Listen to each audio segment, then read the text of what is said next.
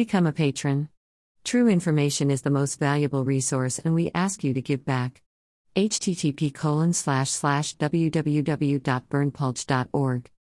The only website with a license to spy.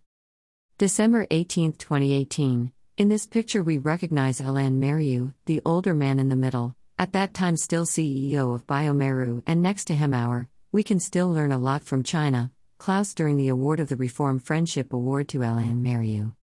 In the presence of Xi Jinping in the Great Hall of Peoples in Beijing. Not really questionable for me. Hanging out with Klaus, you can do it, but you don't have to. I was puzzled when I wanted to find out how to get hold of this prestige award, and lo and behold, Alain Mérieux visited Schwab's dream home China as early as 1978, where he decided on a comprehensive and permanent cooperation with Beijing.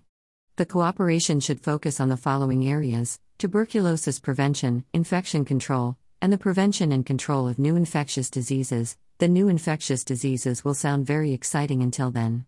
But it will be even more exciting because Alain Mérieux not only promoted medical cooperation between China and France for decades, but also built production facilities for research and development as well as high level biosafety laboratories in China.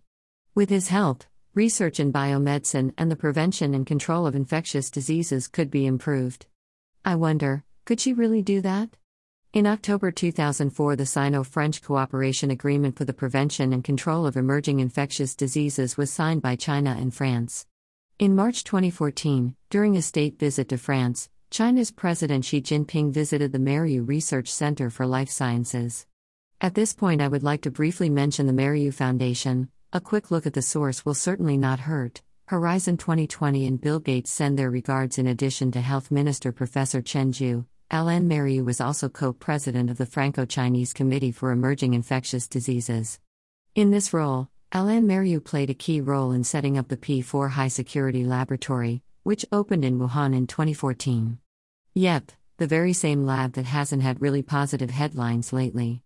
During the construction of the P4 High Security Laboratory in Wuhan, the potential BSL 4 laboratory workers were sent to France, the United States, or Australia for BSL 4 training. Dash. Here the question arises why to Australia?